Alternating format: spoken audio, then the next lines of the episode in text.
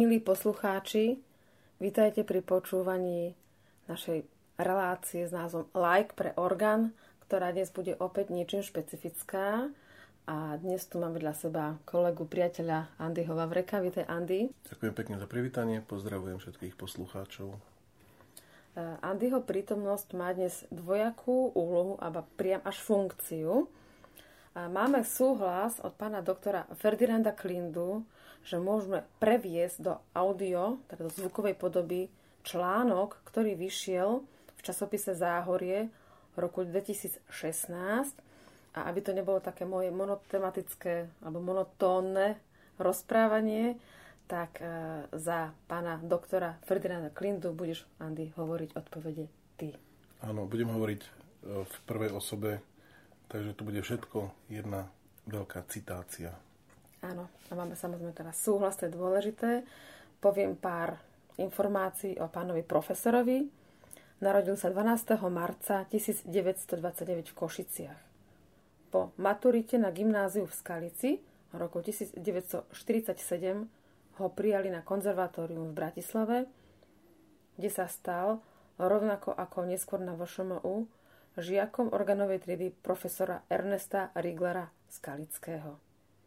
Súčasne bol v rokoch 1947 až 1952 poslucháčom Lekárskej fakulty Univerzity Komenského v Bratislave. Doktorát z medicíny získal v roku 1952 a VŠMU absolvoval s vyznamenaním o dva roky neskôr v roku 1954. Ako lekár pôsobil nepretržite vo fakultnej transfúznej stanici v Bratislave a umelecky pôsobil ako solista v Slovenskej filharmónii, interne pedagogicky na VŠMU. V Slovkoncerte v rokoch 1993 až 1996 bol dokonca riaditeľom. V roku 1987 sa stal členom direktória v Lipsku bol pravidelným členom porôd významných svetových organových súťaží, ako je lektor majstrovských interpretačných kurzov a prednášateľ. Je autorom viacerých významných štúdií a kníh nielen v oblasti organovej literatúry, a zda najznámejšia jeho organová interpretácia, ktorú vydal Opus v roku 1983, ďalej knižka Orgán v kultúre dvoch tisícročí, ktorú vydalo Hudobné centrum v roku 2000, Kráľovský nástroj a ja, ktorú vydalo vydavateľstvo Perfect v roku 2009.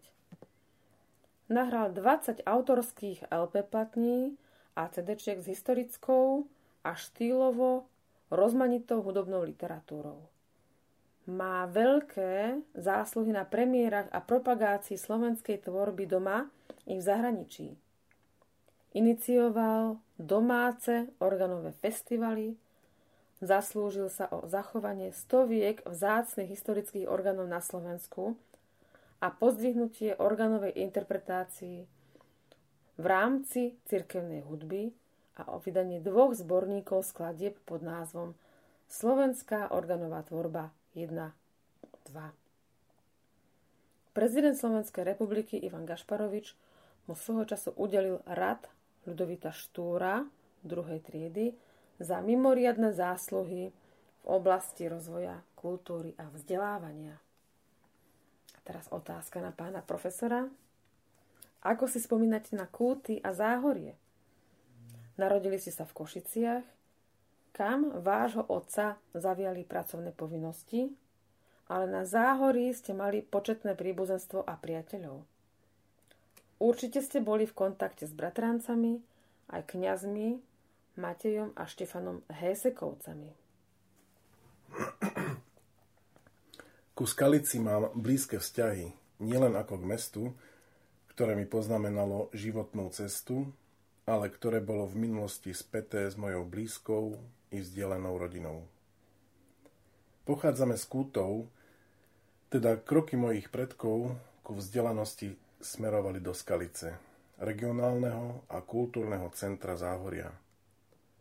Tu chodili do gymnázia, či pôsobili moji z kútov pochádzajúci traja prastrícovia, kňazi, doktori Matej, Augustín a Štefan Hesekovci, ktorí podporovali ďalšie dve generácie Klindovcov. Váš otec bol zaujímavou osobnosťou. Môžeme ho označiť za jedného z popredných národohospodárov obdobia 40. rokov 20. storočia. Bol prezidiálnym šéfom ministerstva hospodárstva a členom štátnej rady. Po prechode frontu a neskôr po nástupe komunistov k moci bol váš otec perzekvovaný. Ako sa jeho postavenie prejavovalo doma? Nijako. Nemali sme dom ani auto, žiaden luxus, bývali sme v nájomnom byte. V Skalici sme samostatný byt nikdy nemali. Z novo zavedeného prídelového systému potravín sme boli vylúčení a otec, ako bývalý vysoký štátny zamestnanec na ministerstve hospodárstva slovenského štátu, bol pre nový režim politicky nespolahlivý a riadne nezamestnateľný. Nepomohla mu odbornosť národnohospodára a doktora práv, ani jeho správanie vo vojnovom období, keď pomáhal mnohým prenasledovaným. Bol preradený do výroby a dlho sa živil ako pekársky pomocník v Skalici. Až neskôr, pred jeho tragickou smrťou, ktoré zapričinilo letecké nešťastie v roku 1962, Pracoval ako úradník v istom horickom závode. Otec nezabudol na svoj pôvod a prebíjanie sa životom. Ostal skromný a pracovitý, nikdy sa nevyvyšoval, nestiažoval sa na životné podmienky a pomáhal, kde mohol. Nikdy som od neho nepočul hrubé slovo. Jeho rodinný a kresťanský životný štýl bol príkladný. Bol vážený v širokom okruhu ľudí, s ktorými prišiel do styku. Nemal osobných nepriateľov, ale musel znášať príkoria zlovolného režimu, pôsobiaceho nielen na jednotlivcov, ale na celé skupiny ľudí a povolaní. Môj otec a jeho dvaja bratia pochádzali z Kútov, z rolníckej rodiny, nie farmárskej, lebo obrábali iba pár políčok. Stali sa sirotami, keď ich matka zavčasu zomrela a otca povolali na front Prvej svetovej vojny.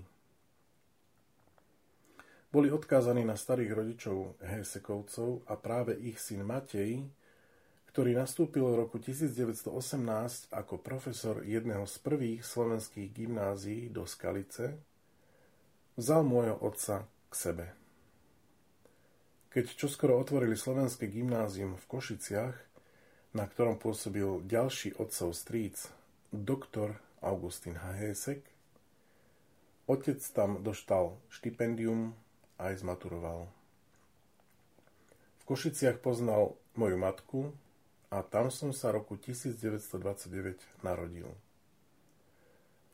Ostali sme tam až do osudného dňa, keď Maďari okupovali Košice v novembri 1938.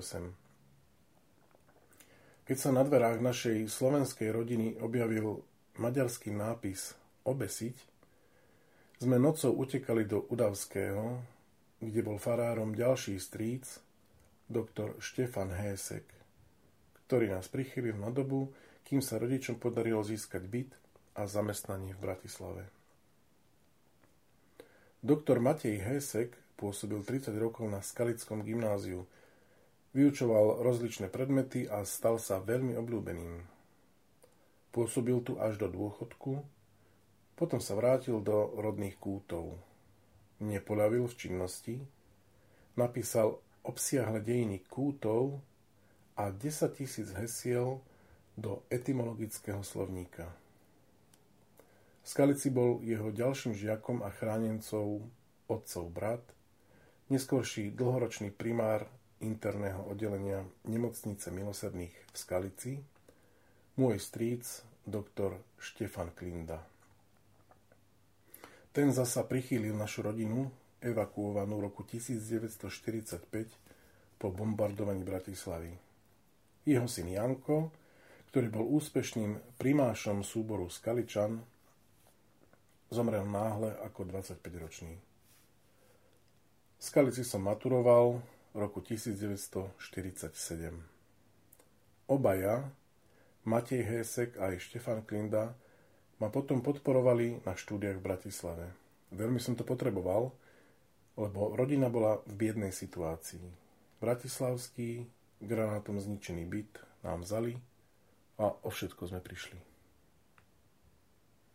Teraz, Andy, otázka, ktorá nebola pripravená, ale ja keď som sa dostala k týmto materiálom, priznám sa, že som sa na osobnosť pána doktora Klindu, ktorého som poznala ako študentka v ŠMU a vôbec ako organistka na Slovensku, začala som sa vlastne na jeho osobnosť dívať e, iným pohľadom. Viac som ho tak skrze tieto písmená slova spoznala po ľudskej stránke. Ako to vnímaš ty, keď sa vlastne takto pomocou slov dotýkaš autobiografie najznámejšieho organistu na Slovensku? No je to pre mňa uh, veľmi zvláštny pocit, ešte nikdy som to vlastne takto uh, nemal skúsenosť kohokoľvek mm-hmm. vnímať cez autobiografiu a že, alebo že by som takto obsiahle citoval niekoho, niekoho slova. Ale keď som si pripravoval alebo predčítaval tento text, tak už vtedy som, vtedy som pochopil a zistil, že profesor Ferdinand Klinda bol, bol veľký, veľký, alebo stále je veľký pojem, e, pretože to, čo všetko stihlo zažiť vo svojom živote alebo za, zažíva, na to, človek, na to človek by potreboval niekedy až niekoľko životov. Niekoľko životov. Áno priznám sa, že takto, keď vidím, s akými starostiami a s akými komplikáciami študoval počas vojny ako mladý človek, s tým všetkým vlastne, mm, ak to boli priam existenčné problémy, že nemali kde bývať, nemali čo jesť, to sa potom z tých ďalších textov dozvieme aj my, aj vy poslucháči. Ale skúsme teraz sa dostať k viere. A teraz ťa oslovím zase ako pána doktora Klindu. Vy sám ste mali cez orgán blízko k viere a v Skalici ste zastávali istý čas funkciu regenschóriho. Mali ste s tým potom aj vy problémy? Napríklad pri štúdiu alebo pri hľadaní zamestnania? V Skalici po vojne noví moci páni zasahovali do existencie mnohých ľudí. Aj obľúbenému skalickému učiteľovi Halonovi ako politicky nepriateľnej osobe zakázali vyučovanie, ba aj organovanie v kostole. Na gymnáziu sa o mne vedelo, že hrám na klavíri, teda ma zavolali hrať spočiatku na študentské bohoslužby, časom ich pochopiteľne zrušili. V meste sa nenašiel žiaden nástupca pána Halona, tak som sa postupne, aj bez vymenovania i riadneho zamestnania, stal organistom vo farskom kostole u františkánov, aj u milosrdných bratov. Pán učiteľ Halon má priateľsky a nezišne zasvetil do ovládania zložitého nástroja, organa a do liturgických povinností. Orgán ma však podvedome zaujímal už od detstva. Rád som chodil na chór do blízkosti organistu a sledoval som jeho komplikovanú hru rukami i nohami. Teraz ma orgán zaujal už celkom konkrétne, ba vášnivo a celoživotne. Nová činnosť mi vtedy, ako 16-ročnému, veľmi imponovala, ale ma aj každodenne, neraz už od 6. hodiny rannej, zaťažovala. Hlavne v nedelu a na veľké sviatky som hral do poludnia na piatich omšiach v troch kostoloch po obede a večer na litániách a májových či oktobrových pobožnostiach. Na druhej strane to bolo užitočné pre našu rodinu, lebo v časoch veľkého povojnového nedostatku som občas dostal trocha potravín od františkánov a od farskej kuchárky, od milosrdných zase kláštorné ranejky. Hoci som fakticky zastával úlohu mestského organistu, Plat som nedostával, veď som bol iba študent. Od mesta som však dostal potravinové lístky a jedenkrát fúru dreva, ktoré nám vystačilo na dve zimy. Mali ste v rodine nejaké hudobné vzory, alebo kto vás vlastne priviedol k hre na organe? A ako si spomínate na váš prvý koncert v Skalici roku 1949? Na jar roku 1947 sa mi naskytol inšpirujúci zážitok z prvého počutého organového koncertu, ktorý vo Farskom kostole v Skalici zahral profesor Ernest Riegler, práve repatriovaný z Budapešti. Tento rodinný Skaličan 10 ročia pôsobil v Maďarsku a v rámci povojnovej výmeny obyvateľstva prišiel na Slovensko. Na Vysokej škole muzických umení v Bratislave založil odbor organovej hry a o 10 ročie prebojoval postavenie veľkého organa do koncertnej siene do Bratislavskej reduty. Zatiaľ vyučoval na štátnom konzervatóriu a bol ochotný prijať ma za žiaka. Veľmi ma k tomu poz- motivoval a povzbudzoval profesor Eugen Suchoň, prominentný skladateľ, náš rodinný priateľ a vzdialený príbuzný, ktorý mi pomáhal cennými radami a roku 1972 pre mňa zložil významné dielo slovenskej hudby, symfonickú fantáziu pre orgán a orchester na meno Bach, ktoré som potom mnohokrát predviedol v popredných svetových koncertných sieňach v Európe a v Japonsku. A aké boli orgány toho času v Skalici? No, skalické orgány boli bez dlhoročnej údržby veľmi poruchové a rozladené. Vo farskom kostole svätého Michala stál cenný historický orgán z roku 1643, dar cisára Ferdinanda III. mestu Skalica, neúspešne prestavaný po prvej svetovej vojne. U Františkánov bol orgán z roku 1941, u milosrdných iba celkom malý. Jezuitský kostol s výbornou akustikou, dávno vyradený z pôvodného určenia, stál celkom prázdny a bol stavebne v havarínom stave. Keď orgán vo františkánskom kostole v lete roku 1949 Dva mesiace opravoval a čistil mladý slovenský organár Pavol Baxa. Pomáhal som mu a všeli, čo sa priučil zo zložitej mechaniky orgána, ladenia a intonácie píšťal. Na záver som tu 4. septembra 1949 zahral, zahral svoj prvý organový koncert v preplnenom kostole. Ako môj prvý honorár v živote som od františkánov síce nedostal peniaze, ale vtedy cenný potravinový dar. Hrniec bravčovej masti, vítaný príspevok pre rodinnú kuchyňu. Riaditeľom Skalického gymnázia po roku 1945 bol vážený, rozhľadený pedagóg dr. Stanislav Trejbal, ktorý ma podnietil na založenie študentského zboru, využiteľného pre školské a neskôr i mestské slávnostné príležitosti. Plný mladického odhodlania, ale bez odborného vzdelania, som sa pustil aj do tejto novej činnosti. Ako tak som zvládol nacvičiť s ochotnými spolužiakmi jednoduchšie zborové diela – medzi nimi vtedy nepostradateľnú ruskú pesničku Kaťuša, symbol vďaky osloboditeľom. Študentský zbor som zapojil i do kostolných úloh, aby aspoň na veľké sviatky zaznela v chrámoch umelecká vokálna hudba.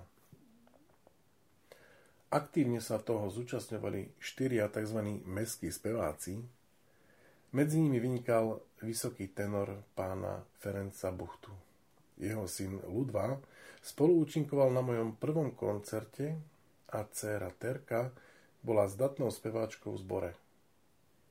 Ludva neskôr vyštudoval VŠMU a stal sa členom vedúcim tenorovej skupiny profesionálneho speváckého zboru Slovenskej filharmonie v Bratislave. Často sme spolu účinkovali na vokálno-instrumentálnych koncertoch. A čo vaše kantorské poslanie? Stíhali ste to vôbec? Moja kantorská činnosť v Skalici zanikla, keď som odišiel študovať do Bratislavy. Bol som jednoznačne rozhodnutý zdokonaliť sa v organovej hre na konzervatóriu. Avšak v tých časoch považovali hudobníka takmer za komedianta s neistou existenciou. Nie len v tých časoch, je to aj dnes. Okrem toho, vtedajší komunistický režim posudzoval návštevu kostolov ako ideologicky nepriateľnú činnosť. Pre štátnych zamestnancov, najmä učiteľov, bolo nemožné zotrvať zamestnaní, keď chodili do kostola. Skoro všetci sa vzdali organistického pôsobenia, čo bolo stratou najmä v menších obciach. Kostole potom hrávali penzisti a nezamestnané ženy, zväčša bez hudobného vzdelania, čo sa prejavilo vo všeobecnom úpadku kostolnej hudby a ten pretrváva dodnes. Ukazovalo sa teda pre mňa nevyhnutné zabezpečiť si aj normálne občianske povolanie, to znamenalo po maturite pokračovať v štúdiu na vysokej škole. Dlho som sa nevedel rozhodnúť pre odbor, ale napokon príklad lekára, strica Štefana, ma primel zapísať sa na lekárskú fakultu Slovenskej univerzity v Bratislave. Vtedy sa ešte takto menovala. K zápisu postačovala maturita, príjmacie skúšky sa nevyžadovali. Súčasne ma na štátnom konzervatóriu prijali do odboru cirkevnej hudby, v rámci ktorého sa študovala aj skladba a dirigovanie. Čoskoro však tento odbor z ideologických dôvodov zrušili. Ja som bol jeho posledným študentom. Našťastie sa podarilo profesorovi Rieglerovi zachovať odbor koncertnej organovej hry, v ktorom som absolvoval s vyznamenaním roku 1950 koncertom v Alžbetínskom kostole v Bratislave. Iné kostolné orgány v Bratislavi boli zanedbané alebo príliš malé, Koncertný orgán Bratislava vtedy ešte nemala.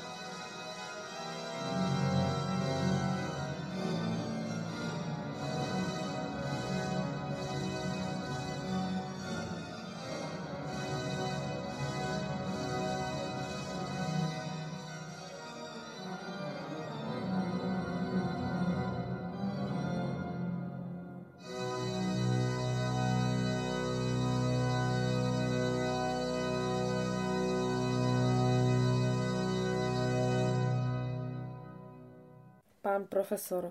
V minulosti, ale i dnes je dosť časté spojenie lekár a muzikant, iba že venovať sa profesionálne týmto dvom profesiám, kto chce asi viac ako pevnú vôľu a dobré zorganizovanie času. Však? Dvojité štúdium na lekárskej fakulte a súčasne na konzervatóriu, potom na VŠMU, bolo namáhavé a časovo veľmi náročné pre nutnosť každodenného cvičenia na organe. Čas som mal zadelený doslova na minúty. Do poludnia na lekárskej fakulte, po na konzervatóriu či na VŠMU, v noci som sa učil z kníh, pri príprave na skúšky až do ranných hodín. Rozumové a praktické dôvody vzdať sa hudobného štúdia som odmietal – Hlavne, keď sa mi podarilo zložiť prvé rigorózum, ktoré sa považovalo už za polovičný doktorát. Dnes si nedokážem vysvetliť, ako som to zvládol. Je zvláštne, že mnoho lekárov má silné vzťahy k hudbe. Stretol som mnohých doma i v zahraničí. Žiarivým príkladom je Albert Schweitzer, organista a lekár, ktorý svojou humanitnou činnosťou v Afrike si vydobil svetovú slávu aj Nobelovú cenu.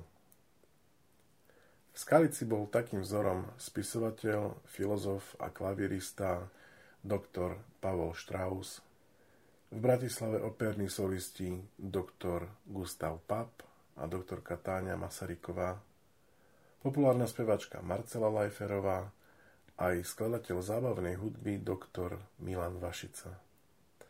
Zásluhy o záchranu a popularizáciu slovenských historických orgánov si získal doktor Karol Wurm z Liptovského Mikuláša. A neboli komplikácie, predsa len tie náročné roky 50. ako to bolo pri vás? No, prvá komplikácia pre mňa nastala roku 1950 keď mi napriek získaniu titulu úderník za mesačnú brigádu na trati mládeže v rámci všeobecných politických čistiek na vysokých školách odobrali index a vylúčili ma zo štúdia na lekárskej fakulte.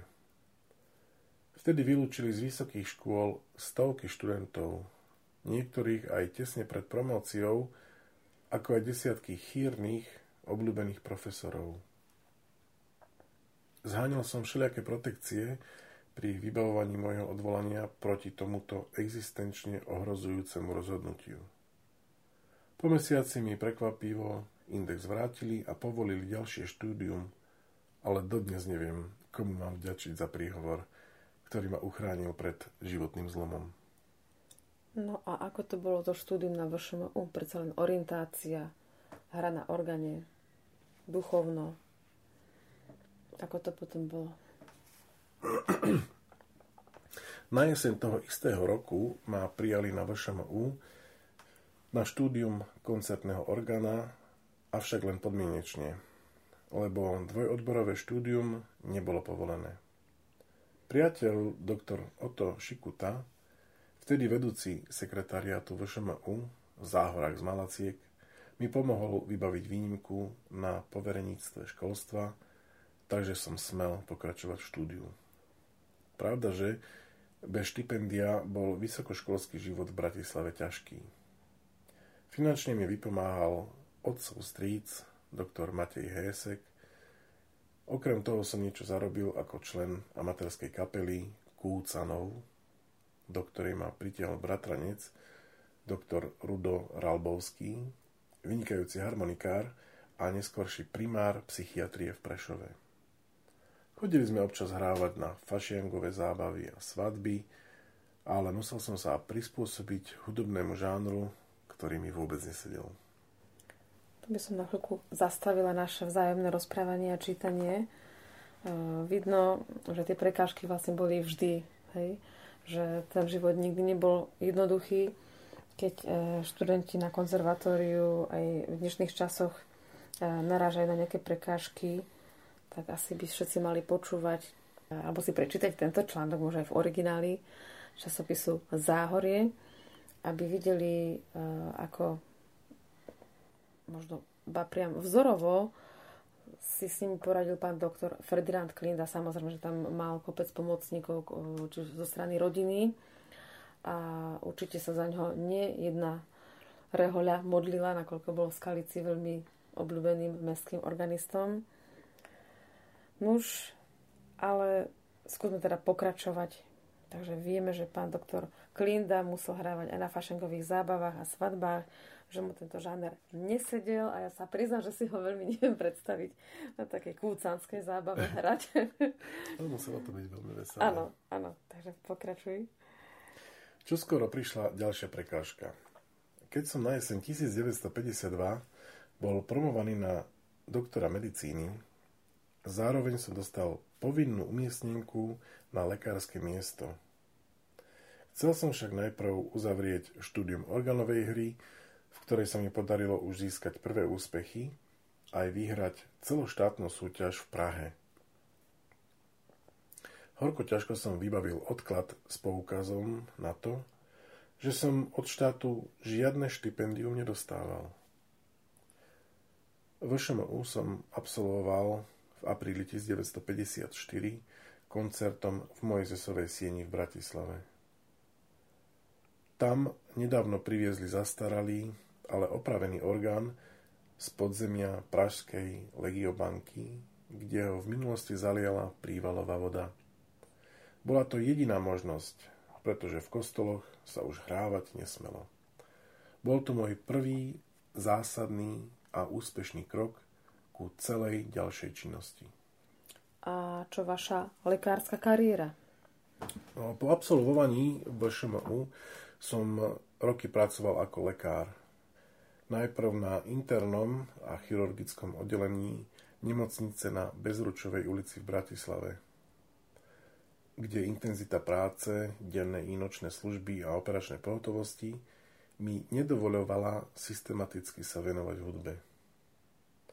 Až zamestnanie na transfúznej stanici, neskôr na klinike hematológie a transfuziológie, kde bola skrátená pracovná doba a žiadne služby, mi dovolilo rozvinúť profesionálnu umeleckú činnosť doma i v zahraničí.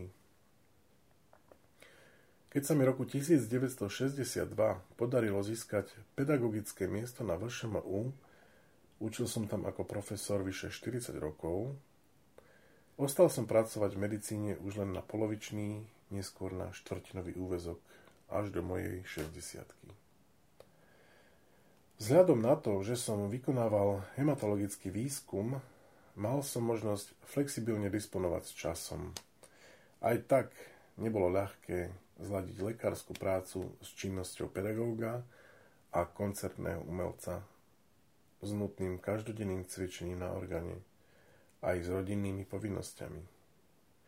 Nebolo by to možné bez bezvýhradnej obetavosti a lásky mojej manželky Ľuby. Našli ste si čas navštevovať rodnú skalicu?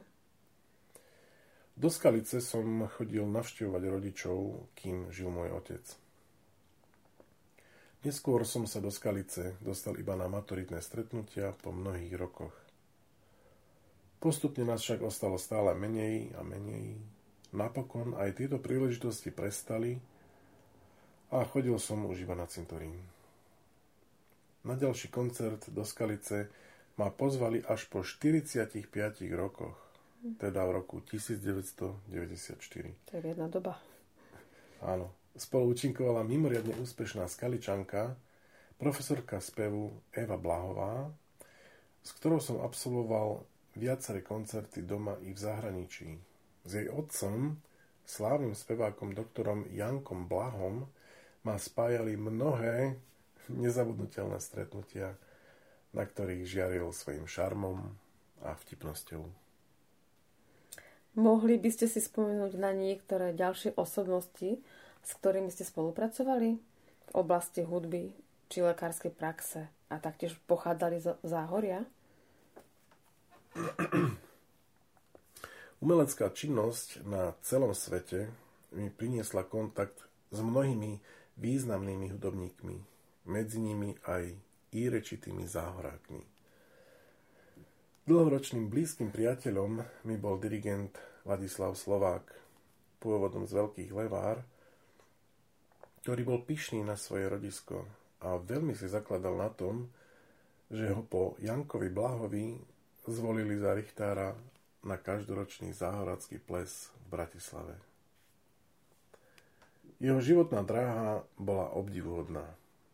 Z choralistu, teda speváka Bratislavského domu, sa vďaka talentu, neunavnej práci a cieľavedomosti vypracoval na šéfa Slovenskej filharmónie, s ktorou počas 20 rokov absolvoval desiatky zahraničných zájazdov a hostoval u významných orchestrov.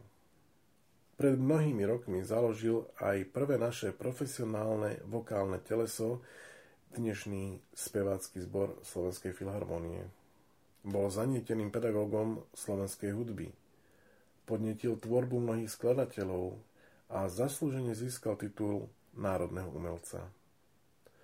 Bol umelecký neobyčajne náročný, emotívny a disciplinovaný, najmä voči sebe – Vedel sa schopiť aj po srdcovej operácii a uskutočniť ešte mnohé nahrávky. Nezaprel v sebe naturel záhoráka. Výrazným hlasom a stovkami ľudových piesní vedel baviť celú spoločnosť. Andy, ty máš rád kvízie, takú všeobecnú informovanosť. Vieš, ktoré slávne deti mal Ladislav Slovák? No, tak... Jedna je herečka a jej brat je tiež herec. Tak asi pán Marian Slovák. Áno, a Kamila Magálová. Kamila Magálová, áno. áno. áno. Tak ďakujem za to len, aby sme si rozšírili hej, všeobecné poznanie. Ktorí organoví autory, opýtame sa zase pána doktora Klindu, vám prirástli najviac k srdcu a interpretovali ste ich najradšej? Veľkí majstri svetovej hudby. Bach, Liszt, Messien, aj slovenskí autory. Keď som začínal umeleckú dráhu, bol u nás orgán známy iba ako služobný nástroj v kostoloch a tak sa s ním, žal Bohu, mnohokrát zaobchádzalo okolitom svete bol oddávna uznávaným koncertným nástrojom. Bol súčasťou každej koncertnej siene. Mal oduševnených priaznivcov a množstvo krásnej, u nás dovtedy nepoznanej literatúry.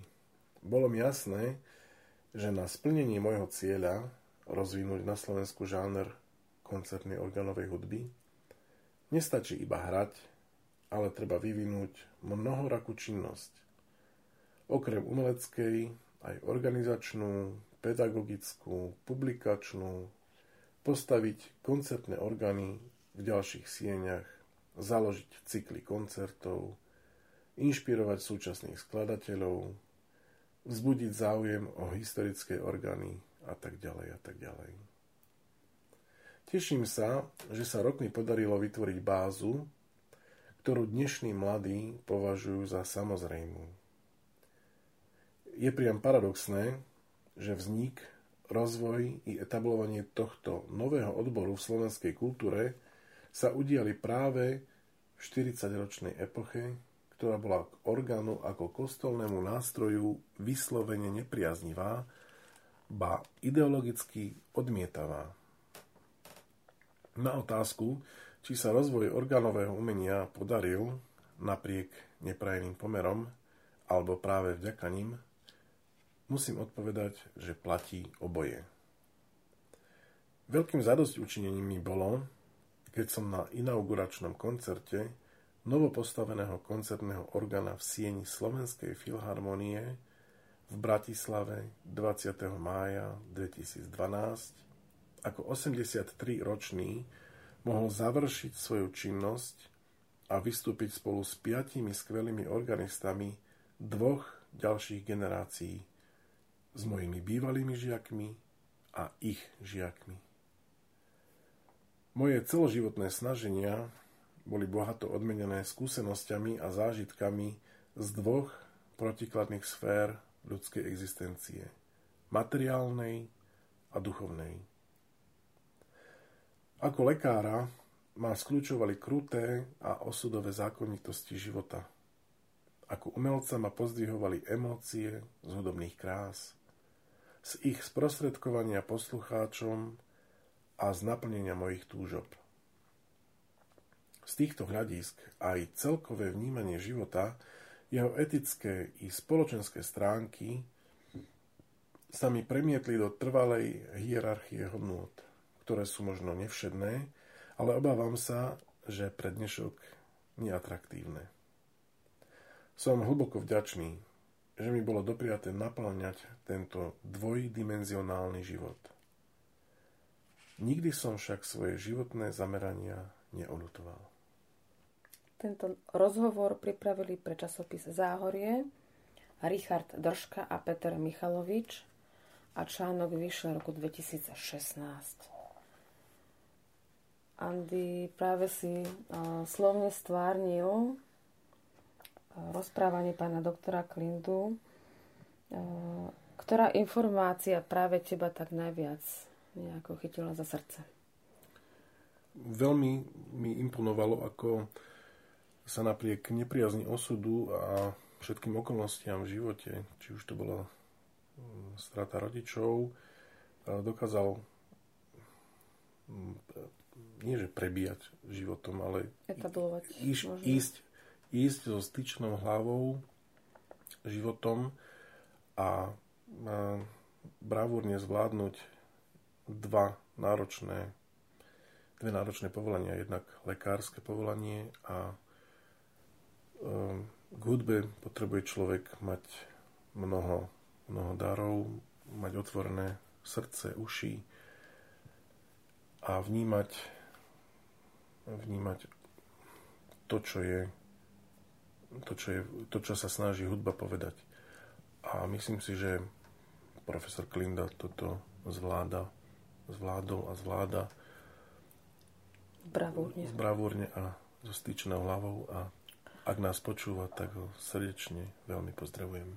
Mi sa páčila hlavne tá informácia, ako si dokázal ten čas eh, zmanéžovať naozaj skutočne, že každá minúta bola plne využitá či už štúdium, e, počúvanie jednotlivých prednášok, e, ďalej po obede cvičenie, e, učenie, navštevovanie tých hudobných predmetov, skutočne ľudský organizmus, keď je mladý, tak ako tieto veci, túto záťaž dokáže zvládnuť. A potom ďalej tá disciplína pokračovala, či už bol riaditeľom jednotlivých hudobných inštitúcií, plus teda pedagógom, ako to dokázala zvládať aj jeho rodina, to by možno bola otázka na manželku Ľubku. Možno sa nám to podarí pri nejakej návšteve v Bratislave. Nuž, keď tak môžeme zhrnúť, tak je to odriekanie, odriekanie, odriekanie, prinášanie istých ako keby takých svojich časových obetí pri štúdiu. Myslí si, že dnešná generácia budúcich organistov, dnešná generácia ako taká, tiež vníma odriekanie ako niečo normálne? Alebo je to prežitok, ktorý už nie je nutný?